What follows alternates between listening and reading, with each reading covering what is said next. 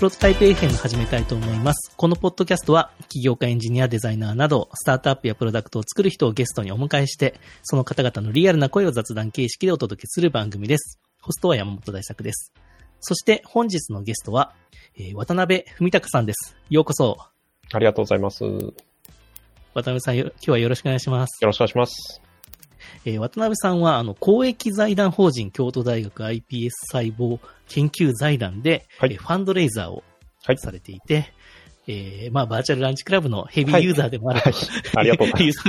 いうところで、まあ、本当に、まあ、えっ、と、最近、私と、まあ、バーチャルランチクラブでお話しさせていただいて、はい。まあ渡辺さんのその活動内容を聞いて、ちょっとぜひ、ちょっといろいろお聞きしたいなということで、本日ゲストにお呼びしました。ありがとうございます。ではちょっと最初に渡辺さんのあの簡単なあの自己紹介をお願いしてもいいでしょうか？あ、はい。実はあの、青森県弘前市出身でして、はい。で、えそこからあの、大学は関西に進学してですね。で、えっと、ブラジル行ったり、ウガンダ行ったりとか、こう、ちょっと波乱万丈な大学時代をあ、過ごして、ね。ええはいで、あはい。の、環境関係の会社に就職して、で、えー、7, 7年前ですかね。7年前に iPS 細胞研究所の寄付を募る仕事に就いたというような感じのキャリアです。あ、そうなんですね。で、渡辺さんとまあ、そのお話しさせていただく中で、まあ、そこの、まさにその iPS 細胞研究財団の、そういうまあええ寄付の、はいで、お仕事内容とかも聞いてですね、で、まあ、今回ちょっと、ちょっとやっぱ寄付っていうことについて、はい。ちょっと詳しく、まあ、教えていただきたいというか、あ、はい。なんか、その渡辺さんの中でその寄付は結構マーケティングが重要だよみたいなはい、はい。ところもこう、お話しされてたと思うんですけどえ、なんかそういう風に寄付を捉えたことはあんまり個人的にそんなになかったんですよね。あ、そうですよね。普通そうですよね。はい。なんか、個人的なイメージとしては、なんか社会をより良くするために必要なものみたいな感じで、はい、はい。そこに対してなんか、いわゆるなんか、寄付をしやすくするためのなんかマーケティングっていうのは。なんかちょっと相入れない概念かなと思っちゃったんですよあ、。ですよね。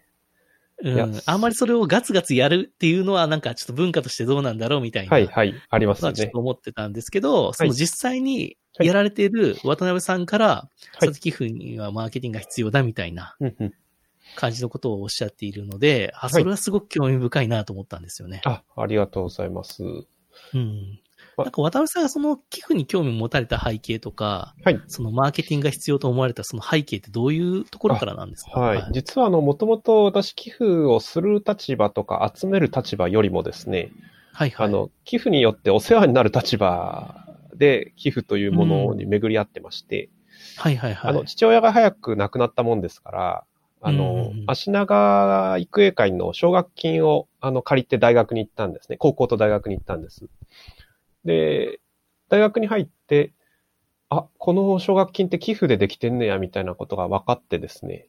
はいはい。で、ああ、寄付ね、なんか、偽善っぽいなとか思ってたけど、なんかお世話になってるんやな、みたいな、そんなのがこう寄付との出会いだったんです。で、えーその後、じゃあ、足長育英会のこうボランティアとして、えーよくあの、春と秋に街頭で募金活動をやってる団体なんですけど、あの街頭募金に参加したんですね。ああ、で実際に。そうです、そうはいです。はいはいはい。で、えっ、と、まあ、声張り上げて街頭でこう募金を募るっていうのをやってみるとですね、これがまたすごく面白くって、あの、なんて言うんでしょうね、えー世の中にとって大事なことやってるなっていう、まあ、あの、こともさることながら、それより自分がすごく面白いなと思ったのが、こう、呼びかけ方一つで、全然こう、寄付の集まる度合いが違うとかですね。なるほど。はいはい。これは、すごく違うんですよ、本当に。うんあのた、例えばなんかどういう呼びかけが効果的っていうのはあるんですか？あ、えーとですね、あの、呼びかけもちろん、あの、声がまずでかいっていうのが結構大事で。はいはいはい。で、えっ、と、まあ、あの、おおそらくこれは、あの、そもそも寄付を募っていて、あそこに募金箱があるっていうことを認識してる人の数が、えーまずは影響するんだなと。うんうんうんで、試しに声張り上げなくても横断幕があればいいんじゃないかって思ってですね、横断幕作ると、またこれがたくさん寄付が集まるようになると。うんうんうんであるいはその寄付を集める場所もですね、あの、立ってる場所が一歩違うと寄付額が違うっていうぐらい、あの、先輩から言われてたんですけど、本当にそうで、その、人通りのあるないですとか、こう、周りの人から見える見えないですとか、まあ声が通りやすい、通りにくいとかですね。あの、あ、ある、あとはもちろん天気とか、あの、気温とかですね。様々な要因で、あの、寄付額が変動するんです。うんうんうん。で、ということは、これは本当にちゃんと考えてやらないと、寄付が、あの、十分、十分というか、あの、本来集まるべき寄付がですね、えー、ぼやぼややってると集まんないんだなっていうのをこう実感をして、で、やっぱり、なんでま、マーケティングって言葉その時は知らなかったんですけど、こう、よくよく考えなきゃいかんなと。寄付を集めるにあたっては。ということを考えたんですね。はい、はい。うん。なるほど。結構やっぱりそうなんですね。やっぱり考えてやらないと、やっぱり普通にいいことやってますとかそういうアピールをしても、ええ、やっぱちゃんと計算して伝えないとなかなかその目標額とかいかないっていうね。そうですね。うん意外に皆さんが意外、そうやって寄付をやってらっしゃる方が、募集、集めてる方がそこまで考えてるっていうような印象があまりなかったですね。はい、あ、そうですよね。あの、実際、なんでしょう。あの、街頭募金をしててそんなこと考えてたのはあんまり多くなかったと思います。私はちょっと変わってたかもしれないです。うん。なるほど。それで、まあそこがきっかけで、で、まあ社会人になられたって感じなんですよね。はいはいそうですね。で、その後もその寄付との関わりはあったんですか？あ、そうですね。あの、一社目の会社では、あの、うん、法人向けのマーケティングやってたんですけれども、うん、その、やっぱりマーケティングについて実務で学ぶとですね、これって寄付集めに応用できるんちゃうのみたいなことをすごく考えるようになって、で、友達の NPO の寄付集めをですね、ちょっと手伝ったりですとか、まあ、あの、よくやってたんですね。で、その時に、あの、デジタルハリウッド大学院っていう、あの、インターネット、デジタルコンテンツの大学院にも行かせてもらったりとかして、ああ、じゃあ、ウェブマーケティングと寄付ってどうかなとかですね。そんなことを考えていて、で、それでたまたま、あの、2013年にツイッターでこう、あの、iPS 細胞関係のファンドレイジングの仕事があるってことを知って、で、転職した。はいはいはい。はい。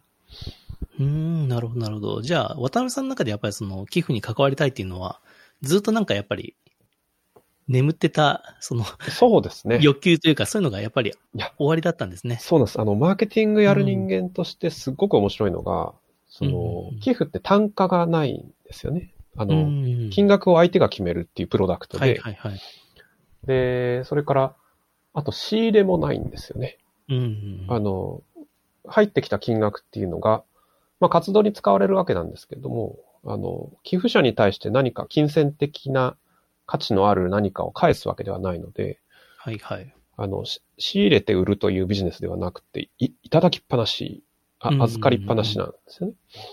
ですとか、その、なんて言うんでしょう。すごくこう繊細な、あの、もので、寄付って。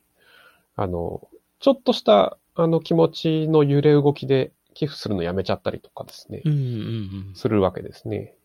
あの、寄付しようかなと思ってても、こう、ついつい忘れちゃったりとかするわけなんですけど、うんうんうん、あの、本当に必要なものを買うときってそういうことってあんまなくて、あの、うんうん、ちゃ、ちゃんと、あの、買うと思うんですけど、そういう、こう、マーケティングの担当者として仕事をするようになってから眺めると、本当に寄付って面白いな、というのはありましたね。うんうん、はい。確かになんか、普通の購入のフローだと、やっぱりそのものについて、まあ調べたりするのはあるかもしれないですね。はいはい、口コミとか、その、そうですね、そうですね。対対象となる団体の活動とか。だけど、比較はないですよね。なんか、似たようなもの。ないですよね。そうですよね。寄付なんかしたいからいろんな団体を見比べるって方、まあいらっしゃるかもしれないですけど。うん、少数派ですよね。なかなか少数派ですよね。だから、そこのなんか、いかにその団体との接点を持って、そこに興味を持つかみたいなところが、やっぱりポイントなんですかね。うん、それは一つありますよね。うん。そうか。そこのやっぱ接点を増やすっていうところで、なんか具体的に取り組まれてるようなそういうマーケティングっていう視点ではどういったことをされてるんですか？あその現在のその iPS 細胞。そうですね。あの、ええっと、やっぱり多くの人にですね、あの、うん。幸いなことに iPS 細胞っていう技術の存在はよく知られているんうん、ですけどそうで、すよね。はい。その寄付が必要だとか寄付を募っているっていう事実はあんまり知られてなかったりするので、うんうんそれはすごくよく発信をして、まあ、まさに今回みたいな場も、あの、うん。うんその一つなんですが、あの、え、あの、研究、大学とか研究とかに寄付っているの？みたいな認識がうん。普通の人の認識なので、私もなんか山中、山中教授がブログかなんかでええ、一度公開されたことありましたよね。寄付募集みたいな。あ、なんかそれそれをなんか私目に、にした記憶あ、が本当ですか？ああるんですけど、はい。あの、ネットメディアとかでよく、あのあー、取材いただいて載ってはいますね。うんはい。あ、はい本当ですか？記事でしたか？なるほど、なるほど。確かに意外だな、みたいなのはすごく思ったことがあります。ですよねあそう山中、山中教授でも集めなきゃいけないんだなあ。そう、そうなんです。うんうんうん。まあでも、あの、大学や研究にとって寄付ってすごくあの、なんていうんですかね、テコみたいなもんで、あの、うんレレバレッジがすごく効く財源で、例えばこう、10人のこう研究者がいるのとですね、9人の研究者プラス1人の、あの、研究支援者、あの、秘書業務やる人とかですね、特許取る人ですとか、そういう人を研究支援者って言うんですけど、9人の研究者と1人の研究支援者の方が多分生産性って高いんですよね。うーん、なるほど。やっぱりこう、隙間に入るような業務とか、うん外部との接触だとか、まあ特許もそうですし、すごくこう重要な研究以外の業務ってあって、で、そういう雇用をするために寄付金ってすごく有用なんですね。うん、なるほど。ですからやっぱりこう、公的な研究費、国のお金で研究そのものとか研究費、えー研究者の雇用をするんだけれども、うん、えーかゆいところに手が届くようなお金の使い方をするためには、こう寄付金っていう自由度の高い資金があるとすごくいいっていうのはありますね。うんなるほど、そうなんですね。で、やっぱりその寄付金っていうところで、実際にその渡辺さんが、はい。その寄付で集めてますって言ったときに、はい、はい。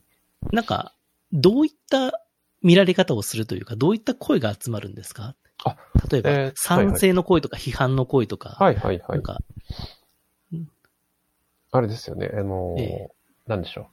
寄付を集める、募る、マーケティングするって言うとすごいこう、なんでしょうね。い嫌がられそうなイメージってあるかもしれないんですが。なんかそう、そうなんです。そういう声もあるのかなと思ったんですけど、はい。あはいの、実際問題として、日本の大学って、こう、OB、自分たちの大学の OB が社長さんになるとですね、えーすぐその、あの、会社に行って、OB で社長さんになられておめでとうございます。つきましては、うちの大学に寄付をお願いします、みたいな感じで、うん営業をするっていうのが伝統的なやり方で、これは割と嫌がられることが多いと聞いてます。いうん、うん、なるほど。なるほどやいや、母校だけどそんなに関わりなかったじゃん、みたいなうん感じになるわけですね。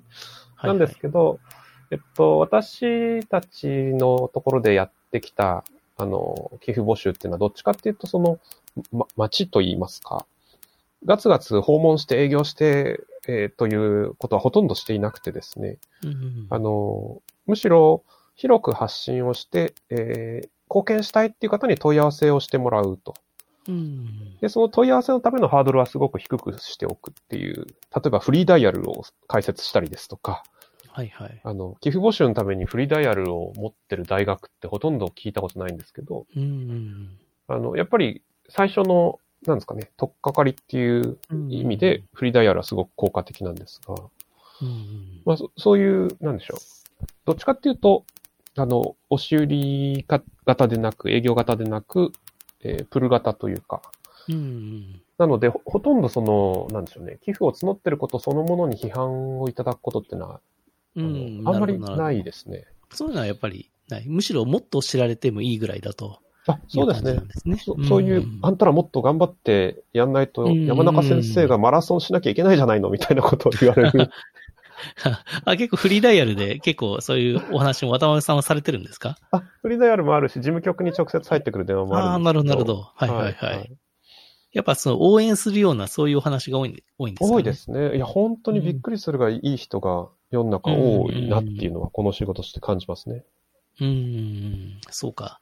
そこら辺がなん。か、なん。かネットとか使って、もっとそこら辺の応援してる人がたくさん。いるん。ですよとか、はい、はい。なん。かそういうのも見えてもいいのかもしれないですね。そうですね。あの、うん。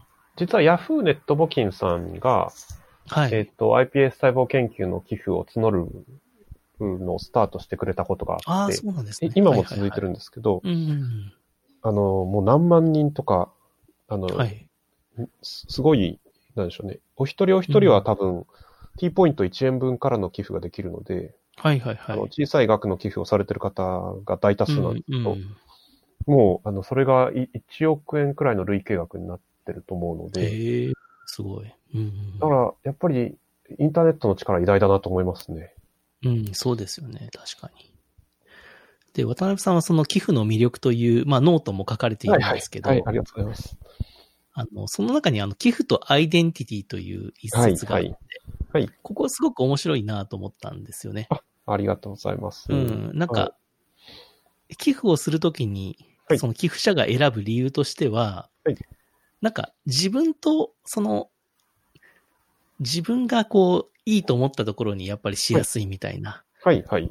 ところがあって、なんか自分のそのアイデンティティとして、その寄付先を選ぶみたいな、そういう話が書かれてたと思うんですはい、けど、はい。ここはどういうような、そういう人間心理というか、特性があるとおお思われますか？これはですね、うんあの、なんて言うんでしょうね。やっぱり人間寄付をするときに、うん。えっ、と、そもそも寄付ってしないと生きていけないみたいなもんじゃないので、うん。その必需品じゃないわけですよね。で、ひ必要性が特にないんだけれども、じゃあなんで寄付するんだろうっていうことを、うんたくさんの学者が研究をしていて、なるほど、なるほど。で、えっと、いろんな、その、研究成果が出てきてるんですけど、私の専門のマーケティングの、あの、分野だと、やっぱりアイデンティティって大事だねっていう、アイデンティティが影響するねっていうことはよく言われていまして、えーそうですね。例えば、えっ、と、大学がですね、卒業生に対して寄付を募るときうに、ん。うん。その、ただ、えーご寄付お願いしますっていうのと、えーあなたは、えーどこどこ大学を何年に卒業されましたよねと。えー今寄付を募ってるのでご寄付お願いしますっていうのとでは、後者の方がやっぱり効果が高いはずなんです。うん。っていうくらい、まあ、理理由っていうことなど、なんだと思うんですけど、やっぱりその、必ずしも生きていくためには必須ではない行為である寄付をするときに、なんか人間理由を探す、うん。理由がないとやっぱそういう行動を取らないわけで、うん。で、その理由っていうのは社会に貢献できるってことも大事なんだけれども、その何でもかんでも、えっ、と、社会への貢献度が高ければ、あ寄付するかというとそうでもなくて、うん。やっぱり自分ならではのとか自分らしい貢献とか、えっと、自分はなぜわざわざここに、ここを選ぶのかっていう理由としては、、えーここの大学出身だからだとか、うん自分はかつて奨学金もらっていたからだとか、自分の親がえー癌で亡くなったからだとか、うんその、自分について人々が語るときに出てくる言葉っていうのが、すごく影響するんですよね。うんうん、なるほど、なるほど。自分のこれまでの経験とか、体験とか、そうです、そうです。経歴とかが、やっぱりすごく影響してくるんですね、そこに選ぶときに。逆に言うと、その、うん。そういう必然性のある方に、えー寄付いただくのがいいと思ってて、うん。そういう必然性がない人に対して、えー例えば駅前で一生懸命呼びかけるっていうのもいいんですけど、やっぱり大きな額の寄付をいただくときには、ああ、もう本当に自分の人生、えーで、これ必然的な寄付だったなって思えるように、うん。あの、そそういう人に対してて提案したいなって思うんですよね。うんあの、押し付ける、社会貢献うんあの、を押し付けるんじゃなくて、その人とマッチした寄付先がうんやっぱりあるはずなんで、それは考えますね、やっぱ。そうですよね。確かにな。で、渡辺さんで言うと、やっぱり、そのはい昔、その、実際にその寄付があったから、はい、はい。その学業ができたみたいなはい経験があるから、やっぱり寄付に興味を持ったっていう背景がありますよね。はい、ありますね。ということは、やっぱり寄付で何か自分が得をしたというか、はい自分のためになったっていう経験をはい増やすことが、はい将来その人が寄付者になるはい。かもしれないという仮説は成り立ちますかね？あ、そうだと思いますね。やっぱりあの、うん寄付のおかげでいろいろ、あの、できたなっていう人が増えれば、うんすごく、あの、その人は世の中に貢献したいなって思う、自然に思ううんはずで、そうですよね。うん。で、実を言うと、あの、はいはいじ実を言うとですね、その、寄付に限らず、えー非営利組織のお世話になってる人ってほとんど、すすごく多いはずなんですよ。例えば、うんうんうん、誰でも大体、小学生の頃図書館で本借りたよね。うんかうん図書館で本借りた時お金払ってなかったよね。うんとかですね。あの、地元の公民館で餅つき大会行ったよね。とかですうんね。うんあの、実はに人間って今の社会で生きていく上で、あうんの、うん様々な非営利組織にお世話になって成長するんですが、そういったそのお世話になった体験ってほとんど忘れられていて、じゃあ今自分たちが図書館に寄付するかとかですね、公民館に寄付するかっていうとほとんどしないわけですね。うんだから本当はファンドレイザーっていうのは、あの、その人その人の記憶の中の自分が、あの、何によって今の自分になったのかっていうことをこう思い起こしてもらって、で、それとこう、これからのその人なりの貢献を結びつけていくっていうことが必要なんだろうなと思います。そうですよね。それがなんか一番スッと入ってくるようなイメージありますよね。確かに。ありますねうんうんうんなるほど。そうか、そうか。だからそっちの方がむしろ重要かもしれないですね。なんか。あなたもそうなんだよ。あなたもそこで助けられてる人なんだよっていうのが。そうです、そうです。うんうんうんうん。そうですよね。あとそのノートに書こま書かれてますけど、そのはい頼まれるから寄付をするっていうところで、はいはいはいはい。やっぱ人間関係も結構影響してくるというものですかね、その実際に寄付をするかどうかっていうのは。そうですね。やっぱり寄付を、あの、の依頼をされるっていうのはやっぱり多少のストレスを、あの、うん感じる行為だと思うので、だということがもうすでに言われていて、うん。だからこそ、やっぱりお願いしてくれてよかったよと。いや、うんそもそも寄付なんて思いつきもしなかったけど、よく考えたうんらそれありだな、みたいな、そういう方にこそ、あの、寄付のお願いっていうのはしていきたいなというのはありますね。うんうんでも実際寄付ってお願いされたことないですね、私はあ。、普通そうだと思います。あのーなんでしょう。それは日本の文化かもしれないんですけど、れないアメリカはかなり、あの、いわゆる営業的なファンドレイジングっていうのはすごくされていて、うんうんでもやり方としてはすごくこう洗練されててですね、あの、うん。ファンドレイザーは、えー自分たちの組織の活動をこう、結構長い期間かけて説明して理解してもらって、うんで関係が深まって信頼関係ができて、えーっていうところでようやく依頼が来るというよううんな。うん。で、そこまでのコストをかけるということは、やっぱり大きな額の寄付であって、あの、うん想定されているのがですね。うんで、そういったあの、高額の寄付がもっと日本で増えていくと、あの、起業家の方などはまさにこう、寄付の依頼を一番受けやすい方々になっていくと思うんですよね。そうなんでしょうね。だからそういうふうな、割と、その、経営者とか上場したような人とかはいはいっていうのはそういう対象としてはやっぱりあるでしょうね。うんあると思います。なるほど。やっぱりなそこら辺の、で、そういう人たちと、こう、ファンドレイザーの人がはい、接点持てるような環境とかも、これからどんどんなんか増えていくような感じもしますよね。あ、そうですね。やっぱりあの、ファンドレイザーが、例えば大学のファンドレイザーすがですね、えっ、と、NPO は割と身軽にいろんなところに顔を出すと思うんですけど、こう大学の職員ってあんまりこう、大学の外に飛び出して、人との人間関係を作るのが得意な人が多くない印象なので、まあ本当に、なんですよね、スタートアップの経営をされてる方だとか、あの、あるいは、こう、えーそうですね、投資をしているような方ですとか、まあ本当にあの、高額の寄付によって社会に大きく貢献したいみたいな人たちと、あの、ファンドレイザーはもっとこう、あの、関わっていった方がいいんだろうなってのは思いますね。うんそうですよね。確かにそうだな。というか、あの、人間、あの、死ぬ、死んだ時にですね、あの、お金は持って天国に行けないっていうことをよく、あの言ってる先生がいるんですけど、安藤忠夫先生っていう建築家の先生なん。あの、だからもうさっさと寄付せえやみたいなことを言うんですね、安藤先生が。すごく面白いなと思って。そうですよね。そういうふうな方、まあ、インフルエンサーと呼んでいいのか。あもうまさにインフルエンサー。ませんが。はいはい、でも、なんか本当に YouTuber の方とかも寄付されてるような方も結構いらっしゃいますし。はすごかったなと思いますね。うん、はいはい。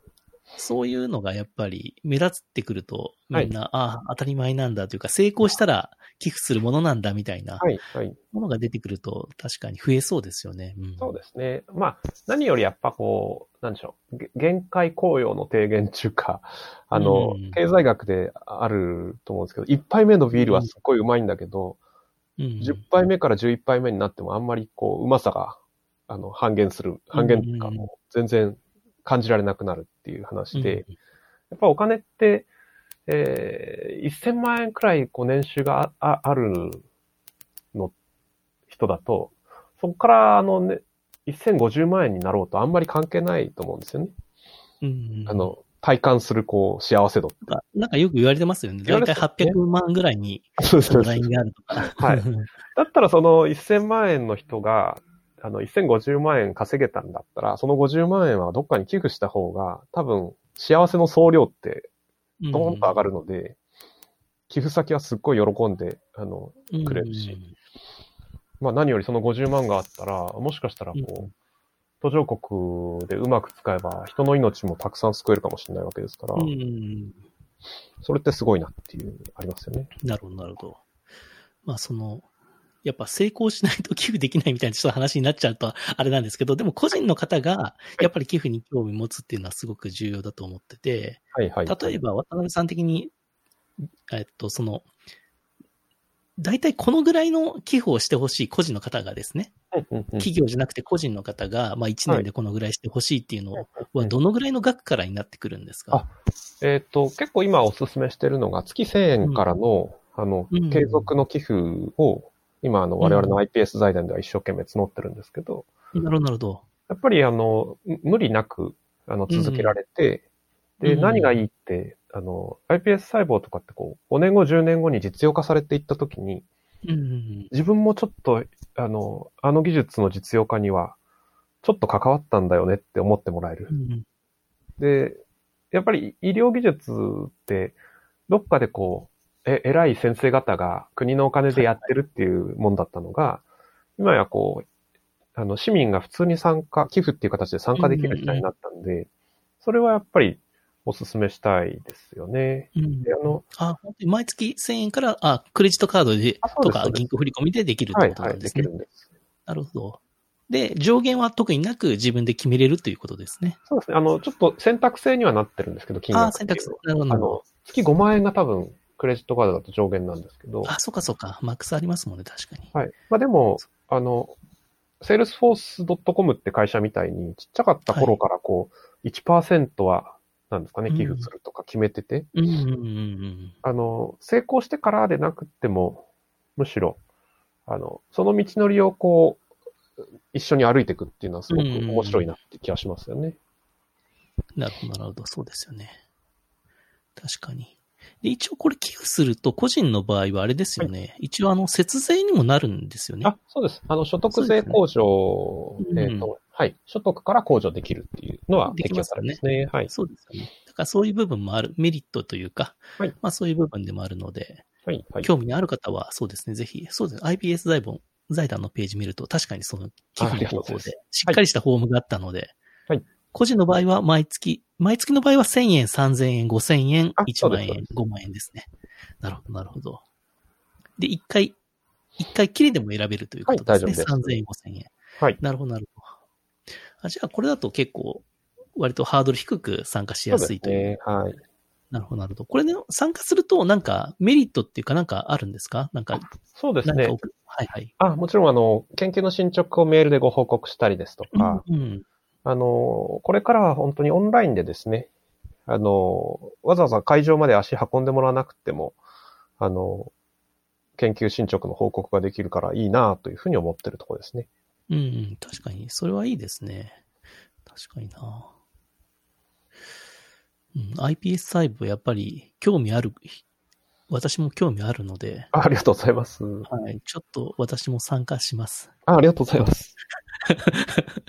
はい。な、今何名ぐらいいらっしゃるんですか、トータルで？今、もうすごく急激にあの増えていまして、うん、あの、あっという間に、ここ2週間ぐらいで200人くらい増えた、150人くらいは増えましたね、間違いなく。あ、あの本当ですか。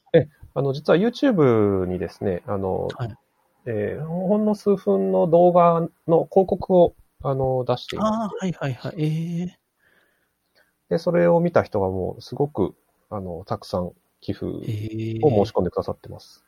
あ、いいですね。やっぱり YouTube 重要ですね、確かに。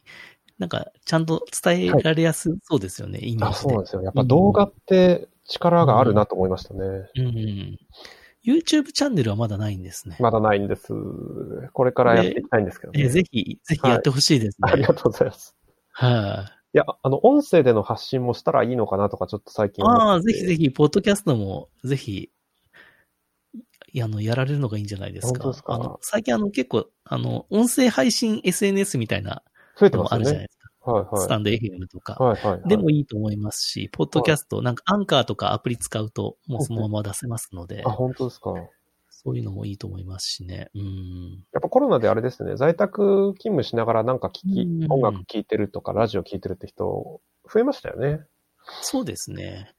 しかもその山中教授の、もし、トークが聞けるん育であれば、ればね。そうですよね。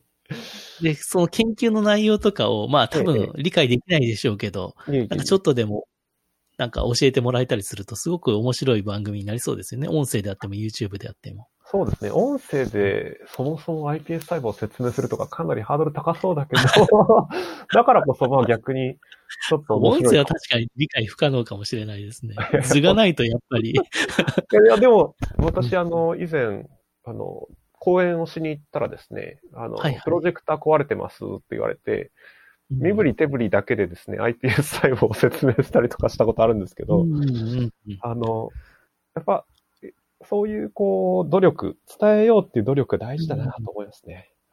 そうですよね。そうか。渡辺さんはそうやっていろいろ、いろんなところでそういうプレゼンテーションもされてるんですね。あ、そうですね。随分やってきましたね。はい。うん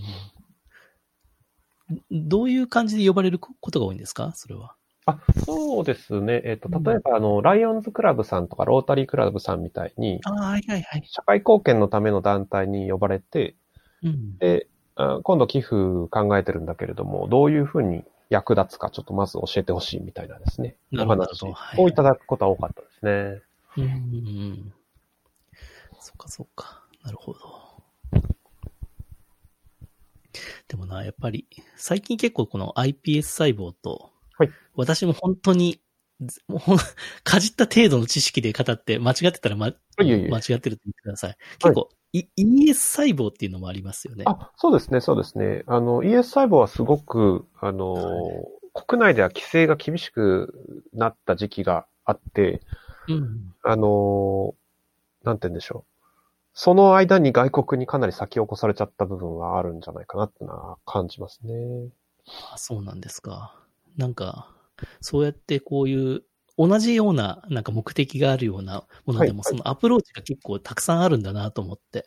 そうですね。あの、うん、あの、ES 細胞についてはですね、私すごく残念に感じているのが、うんあの、やっぱりファンドレイザーが、えっ、と、ES 細胞について一生懸命寄付を募るファンドレイザーがその時いたら随分変わってたんじゃないかと思っていて、ああ、そうなんですか。はい。あ、の、アメリカだとそうだったんですけど、えーうんアメリカだとキキリスト教原理主義的な、こう、なんて言うんでしょう。あの、要は、受精卵を壊すのはいかんと。ES 細胞けしからんみたいな、あの、政権の時に、うんえっ、、と、公的な研究費で ES 細胞の研究することにかなりこう、ストップがかかったんですよね。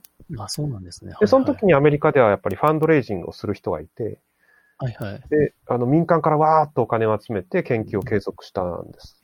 へえ。だから、やっぱりこう ES 細胞だとか、まあ、ES 細胞に限らず、他の技術でも遺伝子治療とかですね、うん。あの、抗体医薬でも何でもそうなんですけど、こう大学の技術が実用化するまでってすごい長い道のりなんで、はい。その間資金がショートしないように、あの、お金集め続けるファンドレイザーってすごい重要だなと思っていて、うん。うんやっぱ iPS 細胞だけじゃなくて、いろんな技術にそういう、こう、ファンドレイザーがいて、えー応援してくれる人を募るっていうのが本来あるべき姿だと思ってますね。そうか。じゃあ結構、日本で ES 細胞っていうのはあんまりそういうプロジェクトはあんまり立ち上がってないといいうやえっと。最近はですね、あの、ええ生育医療センターさんとか、うんあ、の、ようやく、なんて言うんでしょう、えー、実用化のプロジェクトが増えてきたと思います。うーん、なるほど、なるほど。ででもアメリカの方が結構進んで、あ、そうですね。アメリカ、ヨーロッパは。はもちろん、あの件数としてはすごい。で、まあ、患者さんからすると、その ES 細胞、iPS 細胞、ほとんど機能は一緒なので、うん、あの、どっち由来の細胞で再生医療が実現してもいいと思うんですよね。うん、ですから、まあ本当に、あの、細胞、えー元になる細胞はどっちでもいいから、とにかく実用化が早く進んだらいいなというふうに思ってます。うん。なるほど、なるほど。渡辺さんも別にそれは iPS 細胞へのこだわりじゃなくて、やっぱり世の中に対して、ちゃんとよより良くなる方がやっぱり応援したいという感じ。いや、もちろんもちろん。あの、患者さんが非常に苦しんでらっしゃる姿をよく目にする仕事なので、うん。もう ES が、あの、早く実用化されるのはそれでもちろんいいし、うん。で、もちろん、あの、iPS 細胞は、まあ自分たちの組織なので、あうんうん、のそれは一生懸命進めていくんですけど。うんはいなるほど。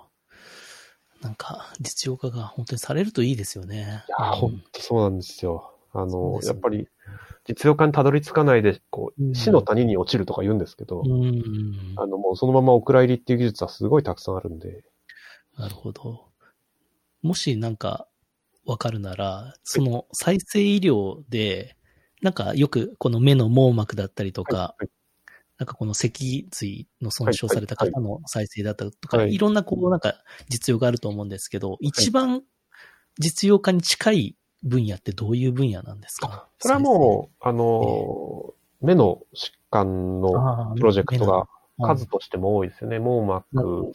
うん。えー角膜など。うん進んでますし、つい昨日かにも、あの、理化学研究所の大きな発表があったんですけど、はいはい。あの、目はすごくえー進んでますね。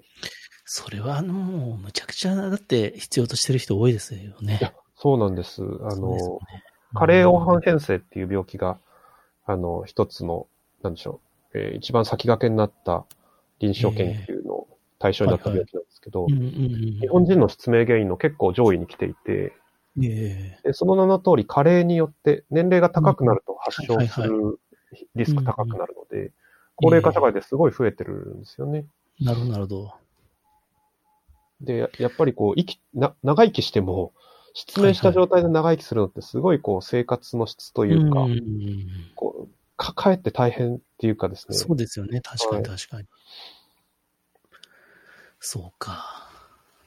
そこはすごく期待したい技術ですね。確かに。そうですねんまあ、あと糖尿病とか、あの、腎臓病とか、ええ透析医療を受けなきゃいけない人もすごく多いですよね。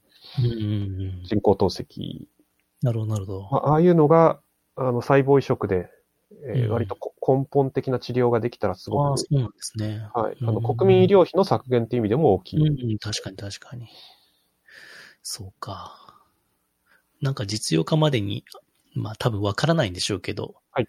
目処はこのぐらいまではいけるだろうみたいなのは、業界ではされてるんですか？えっとですね、あの、もちろん文科省など、あの、研究資金を出す公的な機関が、こういうロードマップでやりましょうみたいなものは出してるんですけど、やっぱり研究の世界って、その、予定通りにスイスイというわけに全然いかなくて、うんうんこう、実際の治療になる前に治験とかですね、臨床研究っていう、こう、患者さんを対象にした段階の研究が行われるんですけど、そこでこう、やっぱり、えー有害な事象が起こっちゃうと、あの、副作用強すぎるとかですね。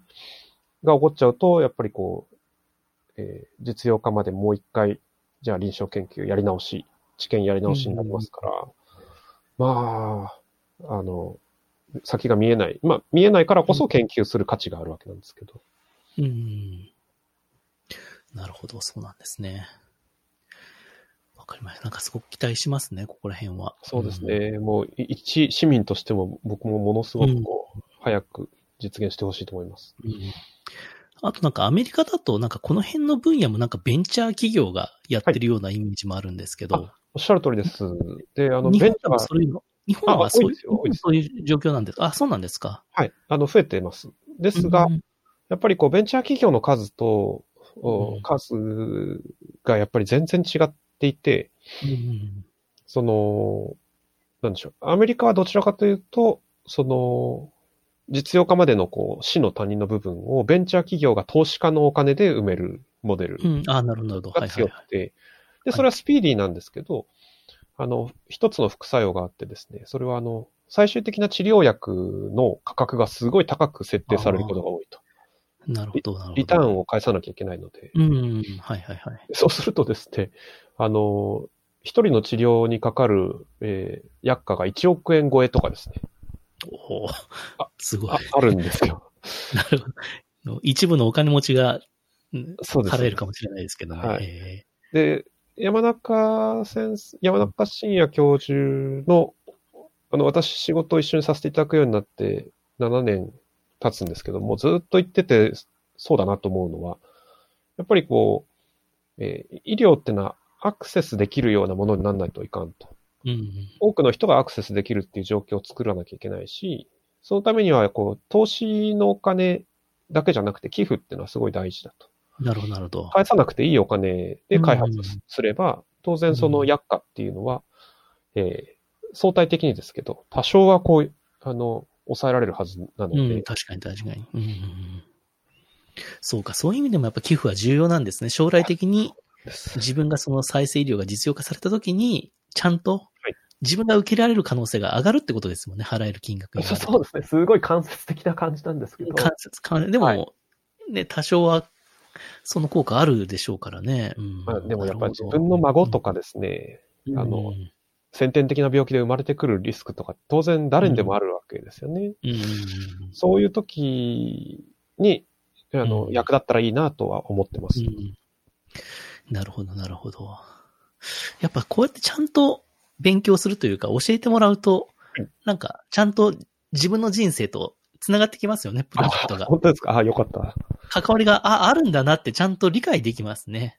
遠い世界に見えますもんね、やっぱ、医学す研究そうです、見えますけど、実はやっぱり身近なもので、誰にでもなんか関わってくるそうです、ね。可能性がある、そういう技術ですもんね。うんうんうんなるほど。今日はすごく教えていただいてよかったです。あ、いえいえいえ。なるほど。じゃあちょっと最後なんですけど、はい渡辺さんが将来その、なんか寄付を、寄付が、はい。なんかこういう風に世の中に受け取られたらいいな、みたいな、なんか、あそんなのってなんかありますか？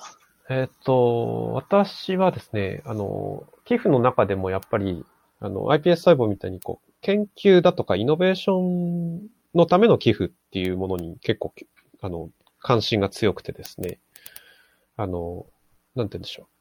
やっぱり、例えば、そうだな、えー、サクラダ・ファミリアっていう、あの、有名な、はいあのはいはい。教会建築がありますよね。ああいうのって、えっと、えービジネス、ビジネスマンが作るかっていうと多分、あの、巨額にお金がかかる割にリスク高すぎて、リターンがあんまり見込めないすぎて、ビジネスパーソンだったら絶対やらないプロジェクトだと思うんですよね。うん、うんで、iPS 細胞の開発とかも多分そうで、リスク高すぎて、お金かかりすぎて、で、リターンは自分に入らなさすぎて、やらないんですよ、やっぱり。だけど、世の中には、その、損得、度外視で、えーやるからできたみたいなものってすごいたくさんあって、で、イノベーションのための寄付ってやっぱそれを支えることができるすごく貴重な財源なんですよね。だから、あの、ビジネスの世界以外にもすっごい面白いイノベーションの、あの、種はたくさんあるし、うんそれは実はビジネスで支えることは直接的にはできないんだけど、ビジネスでえー得たお金を寄付することで支えたり育てたりできる。うんうんっていうことは、多くのビジネスパーソンに知ってもらいたいなってのは思います、ね。なるほど。ありがとうございます。